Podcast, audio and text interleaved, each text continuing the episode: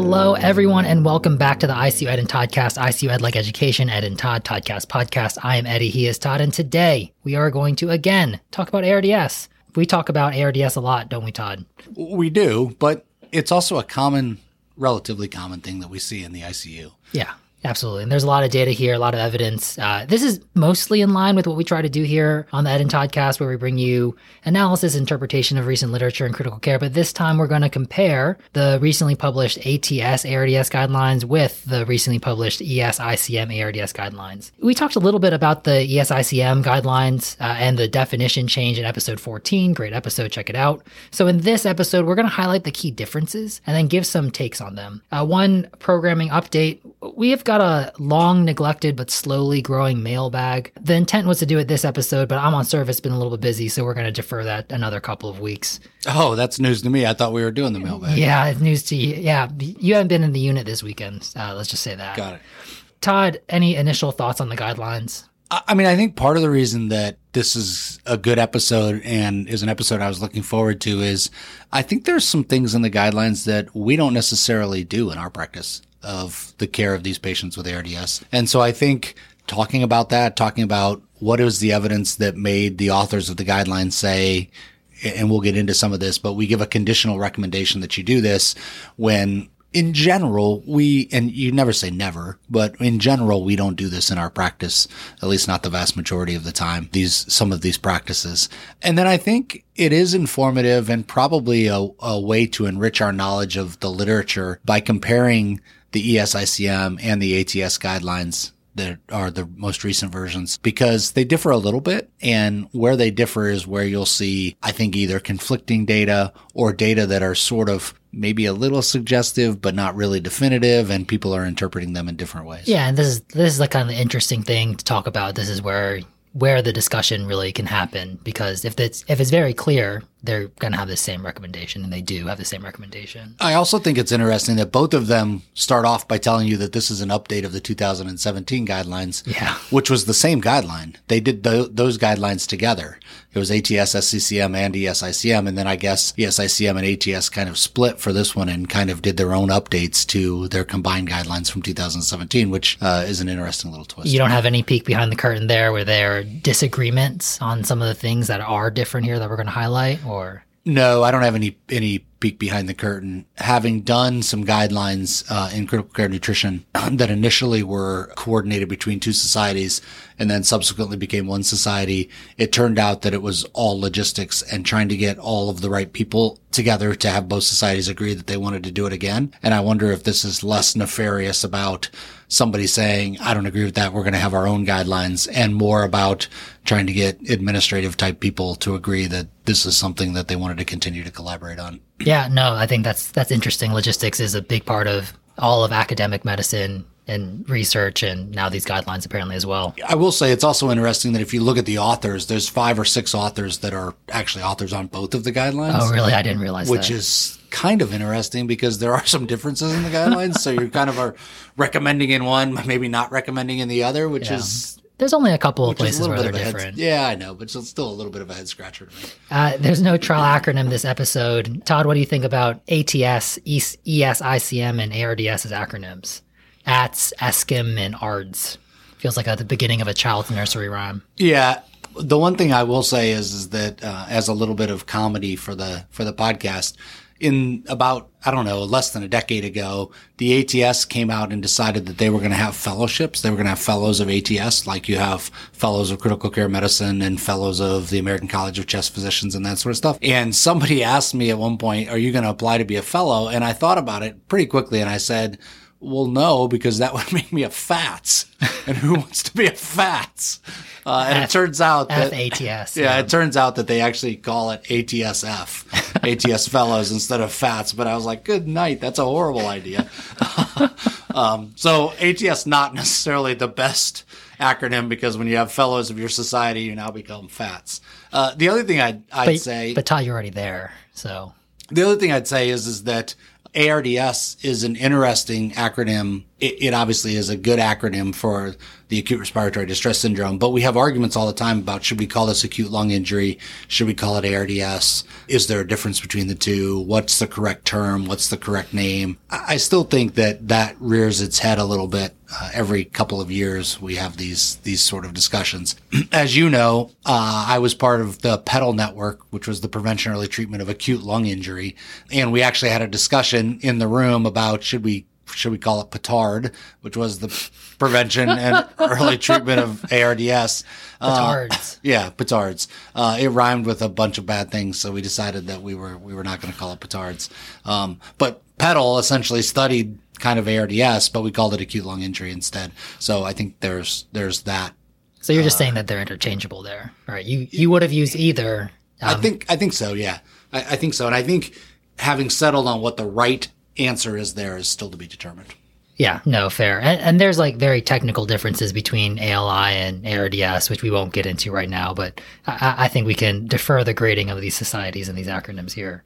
So I'm going to lay out the major structure of the ATS and the ESICM updates. Not the full guidelines, just the published updates, just to give us some structure for our conversation. The ESICM updates were published in June of 2023 by Griselli et al. And had 9 domains: ARDS definition, phenotyping, high-flow nasal cannula, CPAP and NIV, low-tidal volume ventilation, PEEP and recruitment maneuvers, prone positioning, neuromuscular blockade agents, and ECMO. The ATS guideline update was published by Kadir et al. Just recently and organized into 4 questions: corticosteroids, ECMO, neuromuscular blockade, PEEP, and recruitment maneuvers. So I think we'll step through each of the ATS guidelines and review what we've said about those topics in the past, and then compare them to the ESICM guidelines. Sound good, Todd? Yeah, let's quickly do the areas of ESICM that ATS doesn't, because I think we can do them quickly, that ATS doesn't discuss. Yeah, we've talked about the... We've talked about the definition and the changing definition.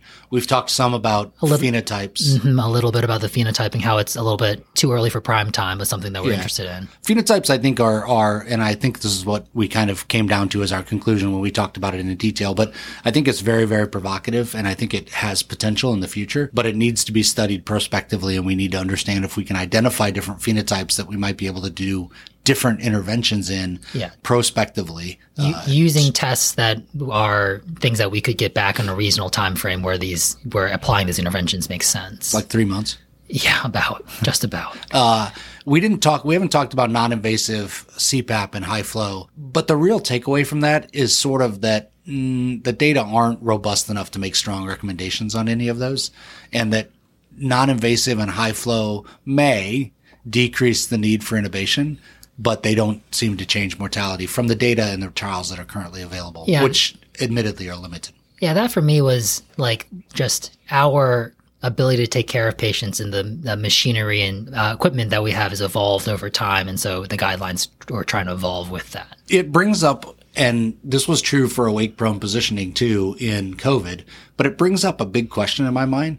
And I'm old enough that I can remember this. You're young enough that you don't remember this. When ARMA, low tidal volume ventilation or lung protective ventilation by the ARDS network came out, it was eye-opening to a number of people, because prior to that, we had used oxygenation as a surrogate for the patient's going to do better if their oxygenation's better. And in ARMA, the higher tidal volume group had better oxygenation. And when I talk about it, I joke better oxygenation right up until they died more compared to the low tidal volume group. And I think that was somewhat eye-opening because it made us realize, maybe oxygenation isn't a good surrogate, and it was one that we shouldn't use. Yeah, it's how you get there, right? Well, and where I'm going with this is that we've always tied intubation and mortality together, and now we have a number of studies, whether it be high-flow nasal cannula, non-invasive ventilation, awake prone positioning, that have this disconnect where they seem to prevent intubation but don't have an effect on mortality. And it makes me wonder if intubation doesn't necessarily lead to mortality like we used to think it did, and if we should separate those as two truly independent and probably both clinically relevant outcomes. Yeah, no, that makes a lot of sense. And I think the rest of it are things that are covered in both. I had a quick question. Like, so the both these guidelines, where they can, they use primary literature, they use peer-reviewed systematic reviews and meta-analyses where they can. But for some of these topics, that doesn't exist. And so they use pooled analyses, quote unquote. Any comments on that, Jeff? Is it important for our interpretation of these guidelines? I think the important part is to review and understand the rigor of the evidence. For that to occur, we need the authors of the guidelines to be transparent with the evidence that they've used. And I think both of these are transparent, very transparent with the evidence that they used.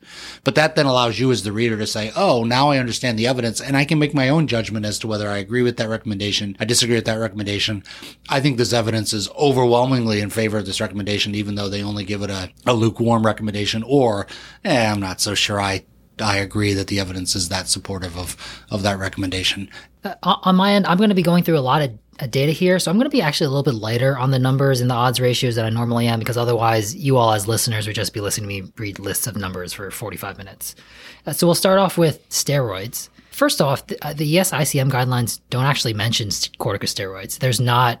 We have no recommendation, is actually just missing. Nothing comes up in a word search. There isn't a comparison. Absence makes the heart grow fonder. Yeah. ATS update suggests using corticosteroids for patients with ARDS. It's a conditional recommendation with a moderate certainty of evidence. I'll give a brief review on this topic. We've talked a little about this before. We talked about DEXA-ARDS.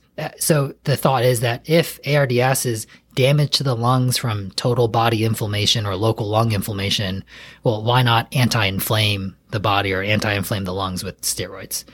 There are many trials in COVID that show benefit of steroids. Cape Cod showed a benefit of steroids in critically ill patients with community-acquired pneumonia. And then DEXA-ARDS stopped early but appeared beneficial for both decreasing the time on the ventilator and for decreasing mortality in ARDS. These ATS guidelines performed a pooled analysis suggesting benefits to mortality, length of stay, time on the ventilator, but maybe there's more hyperglycemia and GI bleeding, which are things that we're mindful of when we give patients steroids. Like I said, we've talked a little bit about this before. Any quick thoughts on steroids before I dive into specifics? Well, I think the first thing is let's take a step back and recognize that the ATS guidelines has two different recommendation levels. They have like a hard recommendation that's sort of like you should build this into your protocols in your unit, and you should do this pretty much in everybody. Yeah, and then there's this conditional part, which right. I'm going to step into in a second. Right. And this is one of those conditional parts, which says – essentially, we think this is a good idea for most of your patients. There may be times when you may not want to do this. Yeah. You know, this is a hard area. This is something we don't routinely do in our patients with ARDS. No. We do it in a reasonable number because we are starting to do it for severe community-acquired pneumonia now. Not necessarily protocolized, but more of us are doing it for severe community-acquired pneumonia. We do it for patients that have ARDS and wheezing, and we may have COPD or asthma. We do it in patients who have COVID. So we're doing this in some of our patients with ARDS, but not uniformly in our patients with ARDS. And the hard part for me here is that the point estimate and the 95% confidence intervals suggest that this is beneficial, but there's tons of heterogeneity in these trials. And they say in here, right, the reason they say steroids and then they give you no other information is because nobody has any idea which steroid, what dose, what duration. It's like this huge black box. Yeah, that's the conditional part of it, right? So like the heterogeneity of the timing, the type, the dose, the duration, and that there's a lack of rigorous evaluation of like both the short and the long-term side effects of steroids. We got a little bit of the GI bleed, but there are other side effects of steroids that just weren't evaluated at all. The other thing, and they didn't find this, but the other thing that I'll say to the listeners is that there are a number of meta-analyses or systematic reviews of steroids in some condition. And they say, we didn't find any side effects, no increased incidence of hyperglycemia. As soon as they say that, I stop reading. Steroids cause hyperglycemia. They do. We see it all the time. And that's not to say we shouldn't use them. We know it's coming. We can treat it. We can deal with it appropriately. And I don't want to mislead the listener here. The ATS guidelines do find higher rates of hyperglycemia in patients treated with steroids. So I think on face validity, at least for me, their meta-analysis looks like it has some face validity because they also recognize there was a side effect that has been very well recognized with steroid use. And I see every single day I give patients steroids in my practice. So I went back and reviewed what we talked about DEXA-ARDS. One, it was quite interesting because you had mentioned something about steroids and community-acquired pneumonia and how you didn't know that that was a clear benefit. And 2 weeks later, after we dropped that pod, Cape Cod came out. So I think you were holding back on me there. That's not the point. On the podcast, you said that, you know, exactly this. The data is provocative, one of your favorite words on the podcast, but you weren't ready to adopt it into your practice, but that makes you more open to the idea that there's a subpopulation that steroids may benefit in ARDS, and we need to find out who that is. With these guidelines, like, of course, there's no new data, but do you have any changes in that thought process from reading that? I guess the question might be more, well, if the data for steroids studied on a population of general heterogeneous ARDS shows a mortality benefit, that suggests that you're doing more good than potential harm, right? And then that's even assuming that giving steroids is harmful for some populations, which I don't think we have any data to suggest that there's harm. Well, I mean, first, if you don't look for the data, you won't get it. Fair. So I think we don't have a great understanding of long-term effects of steroids that we give patients in the acute setting, like with ARDS. We do have some data from Lazarus of harmful effects, that there was more neuromuscular weakness and patients went back on the ventilator faster, or not faster, more. That wasn't early steroids. That was actually late. That's the LA part of Lazarus. And if you started steroids after 14 days in Lazarus. Now, this was a subgroup analysis and a postdoc subgroup analysis, so take that with a grain of salt. But if you started it after 14 days in that group, there was actually a worse mortality in that population. So now, how long are you going to give your steroids? Yeah, are you going to stop them before 14 days? Are you going to continue them? Yeah, I mean, this is the problem that I have with them is that the DEXA-ARDS protocol was 10 days, yeah, right? So it was like 20 mgs of dexamethasone, which is a huge dose. Like it's like 130 prednisone equivalents for 5 days and then 10 mgs of dexamethasone for 5 days. Imagine if they'd reported no hyperglycemia with that. Yeah, that would be impressive, I think. Got a bad batch of dexamethasone there. Yeah, right? Yeah, I think if you wanted to do the DEXA-ARDS protocol, that I think is, I wouldn't necessarily beat you up over it. I still wonder if we're at this point where if I didn't do that, is somebody going to sit on the other side of a courtroom to me and say, you didn't provide standard of care and you didn't treat this patient appropriately. Well, I guess that's, I was going to dismiss that right away, but now there's a guideline that says that you should. Now, I still don't think that someone could sue you over that, but even taking the legality out of it, if we think that this is beneficial for our patients as a whole in this heterogeneous population. I'm completely on board with that. That's just where you and I differ. Yeah. I'm just not entirely convinced that this is beneficial for my patients on a whole. And while we have a meta-analysis that's suggestive that there's a reduction in mortality, it includes some COVID studies. It includes DEXA-ARDS, which has... It was pre-COVID, right? DEXA-ARDS came out effectively before COVID. Which was pre-COVID, but as we've talked about, also has some methodological things that make you take a pause. Sure. It does also include a few studies that are negative. So there's just a lot of, for me, I say heterogeneity, which is not true meta-analysis heterogeneity. It's heterogeneity in that there doesn't seem to be like this signal that hops out to me and says, oh, this is obviously the answer for this question.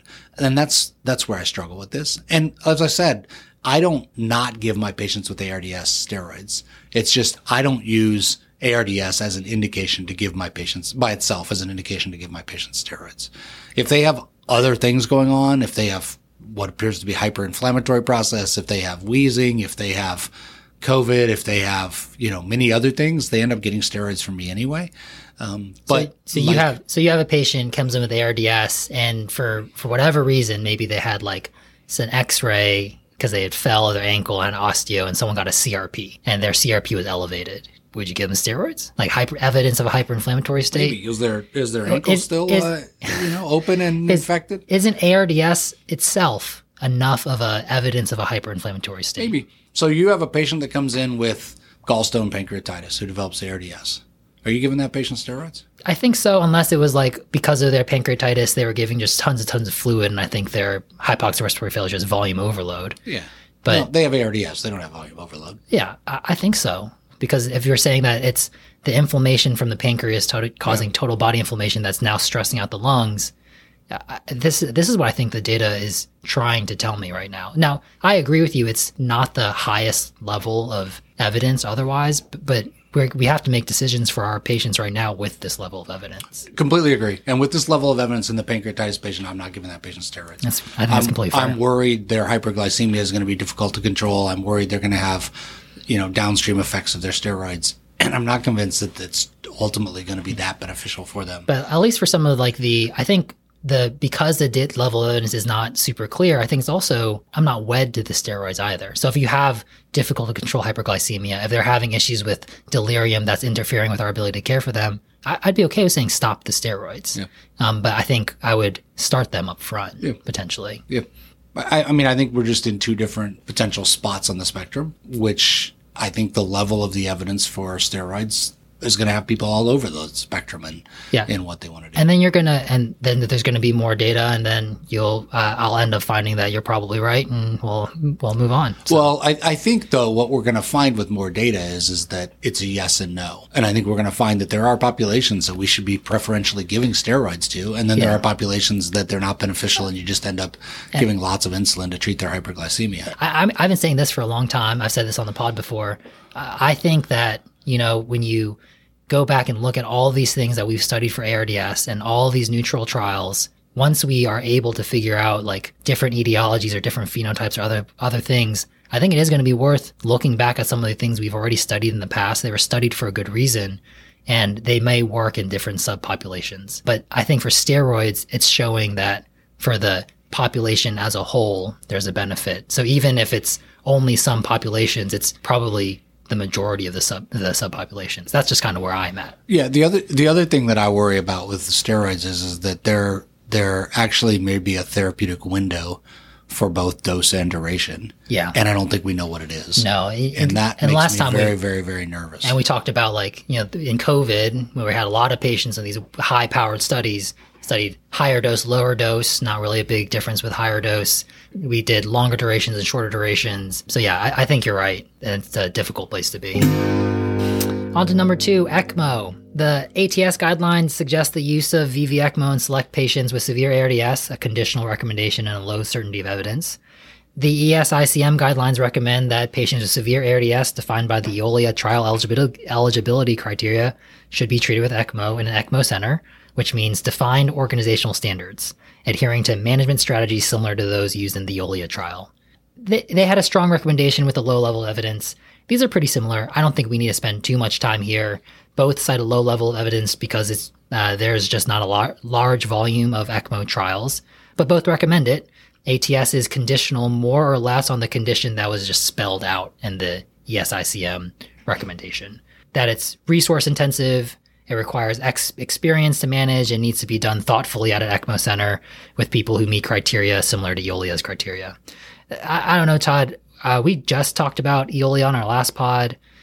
I don't think I have too much to add here as far as ECMO for ARDS. Yeah, I agree. But this is also where they're transparent with it, so you can look at the data on your own. And for me, the data here are stronger than they are for steroids, for example. While there's only 2 trials, and because there's only 2 trials, there's a lack of heterogeneity, right? So if there's like more ECMO trials, there might be more heterogeneity. Maybe, but there's 2 trials. You just said if you don't look for it, you don't know, right? There's 2 trials that both have sort of the same signal, which is that it appears that it's probably beneficial, as opposed to the steroids, where there's 474 trials, half of which have about a benefit and half of which don't have nearly the benefit or no benefit at all. And so that to me is how I find it interesting that these recommendations are similar, but they get to a similar spot by different paths. Yeah. No, the ECMO one being there's only 2 trials. Maybe I'm wrong. I'm not sure there's going to be another large ECMO versus non-ECMO trial. I don't think so. I think my read of the room for ECMO trials is that we're not going to do ECMO versus no ECMO anymore. Like your bedroom or what room? Yeah, I read in my bedroom. I have EOLIA just like kind of like plastered up on the ceiling so I can remember the criteria every night, recite it before I go to bed, recite it when I wake up in the morning. Yeah, Evie's first words were EOLIA. Well, I'll tell you, so when we were at CHEST, my daughter, I brought her to CHEST because it was in the city that we live in, and I thought, you know, she would just sit there quietly while I sat in a conference presentation. That wasn't true. They were talking about ECMO and they brought up a slide that just said, EOLIA, positive trial or negative trial? And Evie just started yelling. So she had strong opinions, but I just don't know which one, which one it was. I don't know if she believes EOLIA or not. Yeah. Well, welcome to fatherhood. That'll be true for her probably until she's, I don't know, 30 or 35. She'll have strong opinions and you won't actually know what they are. She's going to be on the playground when she's 12 being like, EOLIA was definitely positive. She's going to be the weird kid. I already know that. As far as ECMO goes, we've started doing this. Good segue. 8 years ago, 10 years ago, we've done more and more of it. We think that we know what we're doing with it. We've adjusted our inclusion/exclusion criteria a little bit depending on how our past experience has gone and what our resource capacity is, et cetera, et cetera. I think in general, the feeling is that, again, in the right patients, I think the right patients may be a little easier to identify here than in steroids, but in the right patients, this is probably benefiting their patients. Yeah. How much does your prior play into this difference that you feel between ECMO and steroids? Like you've said in the past that your prior is that you're not a big believer in steroids. Yeah, but I wasn't a big believer in ECMO either. Oh, were you? I mean, I would talk about how the CAESAR trial was flawed, and we would joke that you had a patient that met the criteria and you really wanted them to get better. You just put them in a helicopter, fly them around, land them. We are a tertiary center and an ECMO center, and therefore they're better just because we sent them to an ECMO center. So before EOLIA, I had real questions about whether or not we should be doing ECMO. I think with EOLIA, to me, that was a positive trial that appeared to be beneficial for patients. And I think even since then, we've gotten better at the technology part, the equipment part, the decreasing complications from the equipment part. And for me, that's what won me over with the ECMO world. Yeah, it's going to be my role as a father to guide Evie towards that thought process too. So yeah, it's a very mature thought process. Thank you. Number three, neuromuscular blockade. The ATS guidelines here suggest using neuromuscular blockade in patients with early severe ARDS. This is another conditional recommendation and low level of certainty. The ESICM guidelines recommend against the routine use of continuous infusions of neuromuscular blockade to reduce the mortality in patients with moderate to severe ARDS, with a strong recommendation and a moderate level of evidence. Good God, I think my head's going to explode. Uh-oh. They're head-to-head here. This is the content that people are looking for, right? Let's dive a little bit deeper into these. I guess first, Todd, why should I even begin to think that neuromuscular blockade or paralysis is beneficial for patients with ARDS? I think the early study, the ACURASYS. It's a hard word for me to say.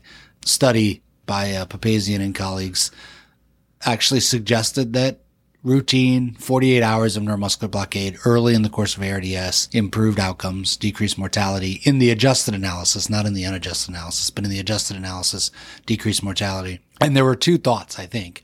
One was you remove any potential for ventilator-induced lung injury, patient-induced lung injury, dysynchrony with the ventilator, breaths that are brought about by the patient that are not lung protective, et cetera, et cetera, et cetera, because the patient can't essentially influence their breaths at all. They can't start them. They can't make them bigger. They can't desynchronize, all of that because they're neuromuscularly blocked. Secondly, cisatracurium was used in ACURASYS, and cisatracurium is thought to have some anti-inflammatory properties, and that may actually have contributed to the positive benefit, potential beneficial effects of it. Pleiotropic effects of cisatracurium. And then, as I said, the third group, which said, yeah, both of those things. And I've heard some other like ancillary effects, like, oh, well, you're decreasing your peripheral muscle oxygen demand, and so there's more oxygen for the rest of your organs and other things from that perspective. I think this one's confusing, and that's probably why there end up being different recommendations. There are several trials of neuromuscular blockade. You mentioned one of them, ACURASYS. The most recent, or at least the largest of these trials, is ROSE, done by the PETAL network that you were talking about before. That I'm an investigator on, in full disclosure. And it showed no benefit of early deep sedation with neuromuscular blockade compared to light sedation. And I highlighted the sedation portions of that because I think that's a big confounder in that trial, right? We're fairly confident that routine deep sedation is harmful for patient outcomes. So it really felt like an apples and oranges comparison to me, Rose was. If you can get away with light sedation, you probably don't have the desynchrony that you propose is what neuromuscular blockade helps with. So then you have to go back in time and go back to ACURASYS, which is deep sedation versus deep sedation with neuromuscular blockade. and that ACURASYS, and that did demonstrate a mortality benefit. ACURASYS was you got them to deep sedation, and then it was paralysis versus placebo. So all the patients were deeply sedated. Yeah, and to be clear, ACURASYS was a blinded trial. Yeah, placebo. So if you can't tell the difference between when a patient is neuromuscularly blocked and not, they are deeply sedated in the control arm. Yeah. I mean, like, they are definitely deeply sedated. Yeah, and so ACURASYS demonstrated a mortality benefit. So I feel like that's saying paralysis is beneficial on top of deep sedation, but it may not be get to deep sedation to paralyze someone, if that makes sense. Well, and that's what the ATS said in their discussion. They say, well, maybe the right people to use neuromuscular blockade in are the people that you having to deeply sedate, and or the patients who, despite deep sedation, are still having dysynchrony, and therefore, you know, you should provide neuromuscular blockade. But I think we have to be a little bit careful because neither of the two trials used that strategy. Yes. Yes, that's fair. And so we don't know that that's truly going to provide benefit to the patients that we have in deep sedation. The other thing I'd say is that if you look at ROSE, while the control arm was try and make the sedation as light as you can, there was still a fair amount of rather deep sedation in that group just because patients that have severe ARDS, they don't tolerate light sedation that well. They become dysynchronous with the ventilator. They get a little hypoxic when they're moving around, all those sorts of things, and they get sedated more. More deep sedation in the control arm there would be a bias towards the null potentially, right? Yeah, potentially. But what I'm saying is that I'm not sure that you can fully explain the difference between the two by, the control arms were just all sedated differently. I think the strategies were different, and I think there is some difference in the way they were implemented and what the patients received, but I'm not sure it was like, you know, everybody in the control arm of ROSE was on 0.5 of DEX and would wake up and, you know, play checkers with us, and everybody in that's totally ACURASYS was deeply sedated. Yeah, I'm just saying that it's really hard for me to interpret ROSE with that just huge confounder there, where with the difference in sedation, or the difference in protocolized sedation, I think is the big difference. And so it wasn't an apples comparison. Yeah, but the problem is that that's the standard we currently, at least in our ICU, we currently do, is we try and do as light of sedation as the patient will tolerate. Right. And so that's why that was it was versus usual care. Yeah, right? That's why that was the control arm. Or what should be usual care. In ROSE. ROSE was also an unblinded study. So the ATS guidelines kind of touched on this point, and they said they stopped short of recommending it because there was a lack of data.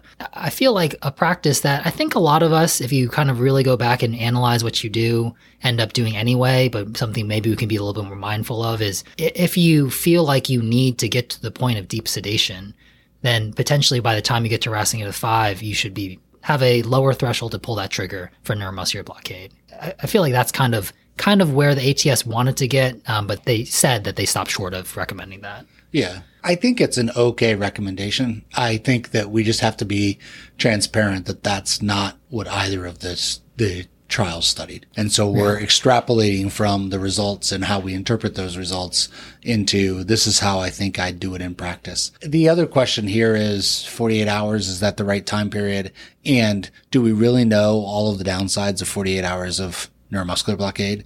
ACURASYS looked at weakness and they did the MRC score. And they found weakness. Yeah. So you'll get but it wasn't a ton of weakness. Yeah. But it's additional weakness beyond deep sedation. Yeah. Right? Yeah.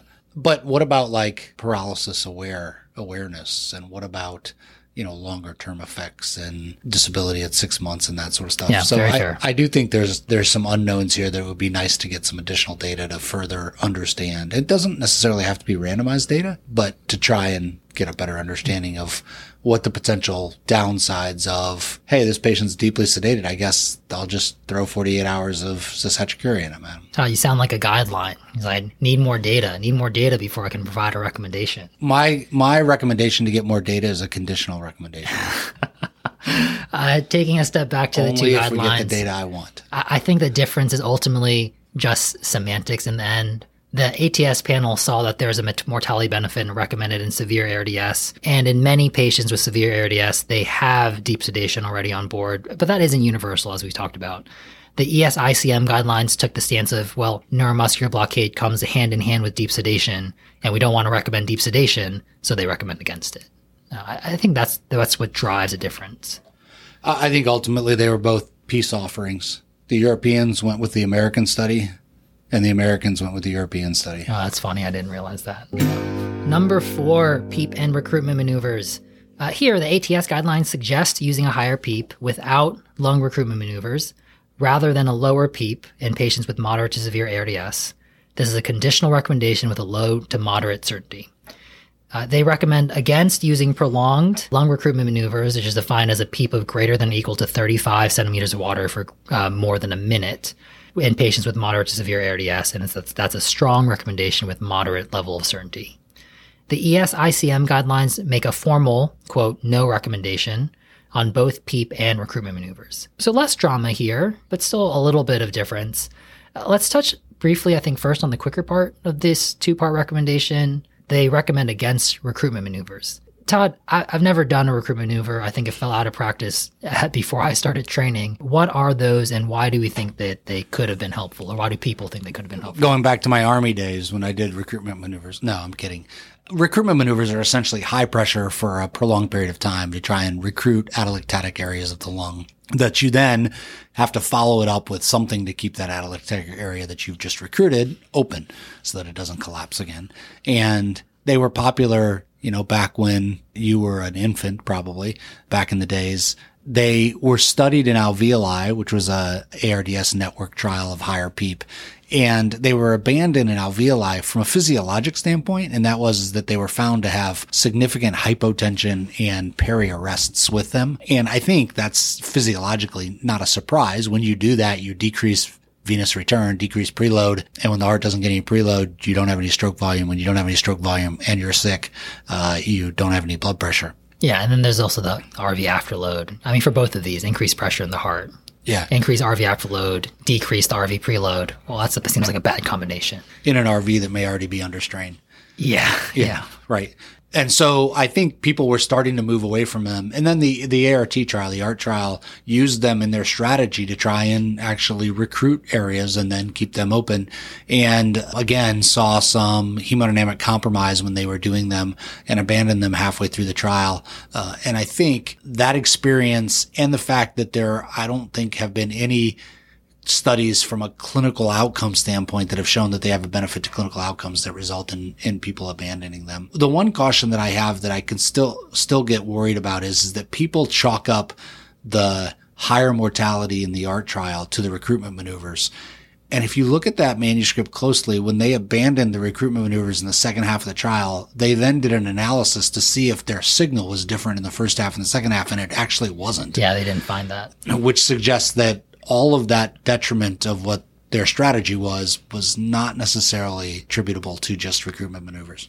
When I was at the ESICM conference this past year, I listened to a pro-con style debate on recruitment maneuvers. And the best argument that I heard for them was that the studies that used a protocol that was too much. The pressure was too high and you used it for too long, and that recruitment maneuvers may be beneficial if you use lower pressures for a shorter period of times. They might be right, but that argument doesn't exactly have me racing to implement that into my practice. Well, and the SICM guidelines even talk a little bit about brief recruitment maneuvers and short recruitment maneuvers, and still kind of say, we're still not in favor of those. We still recommend against even less aggressive recruitment maneuvers. Having said that, this is protocolized recruitment maneuvers to try and recruit. We're not talking about recruitment maneuvers when your patient's hypoxic and you think they're dying, because there are, at least in my anecdotal experience, and I think some evidence that a recruitment maneuver acutely may improve oxygenation, whether that's something that you want to do. We just talked about that, right? Oxygenation as a surrogate. We probably actually do rescue recruitment maneuvers. I mean, what happens when the patient's really hypoxic and you pop them off and bag them, right? Yeah, what are we doing? We're bagging them aggressively, and we're effectively doing a recruitment maneuver. Yeah.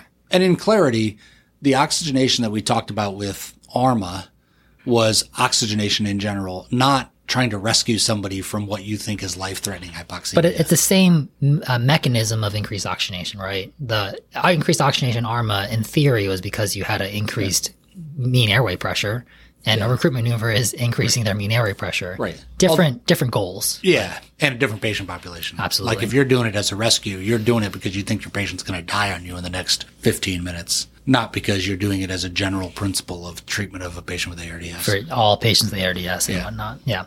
Anyway, PEEP. The ATS suggests using high PEEP. When I think of high PEEP versus low PEEP, I think of the alveoli study, which you had already mentioned. It was published in 2004. The thought is that high PEEP recruits the alveoli, prevents the atelecta trauma, which I'm not sure is a real word, but the damage from the cyclic collapsing and opening of the alveoli. But as we talked about, there's deleterious effects of too much pressure in the chest, positive pressure in the chest on the right heart, both on the preload and the afterload sides. I think the data in this high PEEP, low PEEP is really hard to summarize, but I'll try my best. And it's mostly because a lot of these PEEP targets are combined with recruitment maneuvers. So the ATS guidelines at least reference a meta-analysis by Deante et al. Published in the Blue Journal or the American Journal of Respiratory and Critical Care Medicine, which tries to tease these out individually. And in their meta-analysis, it showed that the high PEEP without recruitment maneuvers was associated with improved mortality and oxygenation, and then also increased ventilator days. There are older meta-analyses that suggested that there was only benefit in high PEEP for those with moderate to severe ARDS. I have some thoughts here, Todd, but I think let me get yours here first. Oh, you're too chicken to tell me your thoughts? Fine. Get it? Chicken? PEEP? Oh, I did not get that. Wow. I did not get that. That's a good one, Todd. Yeah. I think the question is between what is the harm and then how committed are you to doing this? The harms are of higher PEEP are primarily, barotrauma, like the pneumothorax, for example, and the hemodynamic compromise, like I talked about at the start of the section. Would you, for example, use pressors and fluids to allow you to have a higher PEEP? Or do you would, if you thought the PEEP was a problem, would you just lower the PEEP? I would lower the PEEP. Right. And then the other question is, well, the other place where I get away from high PEEP is when I run into issues with plateau pressures, right? So we're talking about low tidal volume ventilation, talk about ARMA, and there's some degree of just having a higher PEEP recruits more of the lung. But in general, if you're increasing the end expiratory pressure, you increase the end inspiratory pressure or the plateau pressure as well. So I find it hard to stay under a plateau pressure of 30 when, for example, in alveoli, the high PEEP table, if you're at a FiO2 of 100%, means you're at a PEEP of 22 to 24. You only got 6 to 8 centimeters of water to play with before you hit your plateau pressure of 30. PEEP clearly will influence plateau pressure, but it may influence it in interesting ways, right? If you actually recruit lung tissue, atelectatic lung, your PEEP may not be totally reflected in your plateau pressure, and your plateau pressure may actually go down because you actually now are putting tidal volume into more volume because you've recruited additional volume by increasing PEEP. So that's this kind of complex interaction. And in fact, for a while, I thought I was genius because I would titrate PEEP based off of what change it made to the plateau pressure. If I turned up PEEP and the plateau went up by more than I turned up the PEEP, that was too much and I needed to turn it down. And if I turned up the PEEP and the plateau went up by less than I turned up the PEEP, then I recruited lung and they needed that PEEP. You mean I'm not a genius? That's what I do. I'm kidding. It takes time at the bedside, but I think subsequent studies have questioned whether that's really beneficial to our patients. So I stop spending that time at the bedside. If it's not truly beneficial to the patients, then I should spend my time on things that are beneficial to the patients. This is really hard for me because I think the right answer here is yes, sometimes. And that sometimes is what we have no idea on. So for example, the obese patient that we take care of a lot in our ICU probably benefits from higher PEEP. We haven't studied it to know for sure, but probably when they're laying on their back with a bunch of truncal obesity compressing their lungs, they could benefit from some higher PEEP. Yeah, sure. But the evidence that these guidelines are going off of are showing a benefit in, again, a more general population, not just those obese patients. Yeah. But in general, if you take all of the trials of low versus high PEEP wasn't beneficial. Yeah. You have to start doing subgroups of those trials, right? Yeah, well, it's the group that has moderate to severe ARDS. And once you start doing subgroups of other trials, you bring in risks and biases and all those sorts of things. So I do think there's a little bit of, in light of our cold weather storm right now, there's a little bit of softer ice that we're standing on that maybe might break through. I think the term is thin ice. Thinner ice? Yeah, not softer ice. I like my soft ice. Yeah, for your sensitive teeth. Sort of like an icy instead of a cube that you're crunching on. Well, I hope you're not standing on an icy, Todd. That would be messy.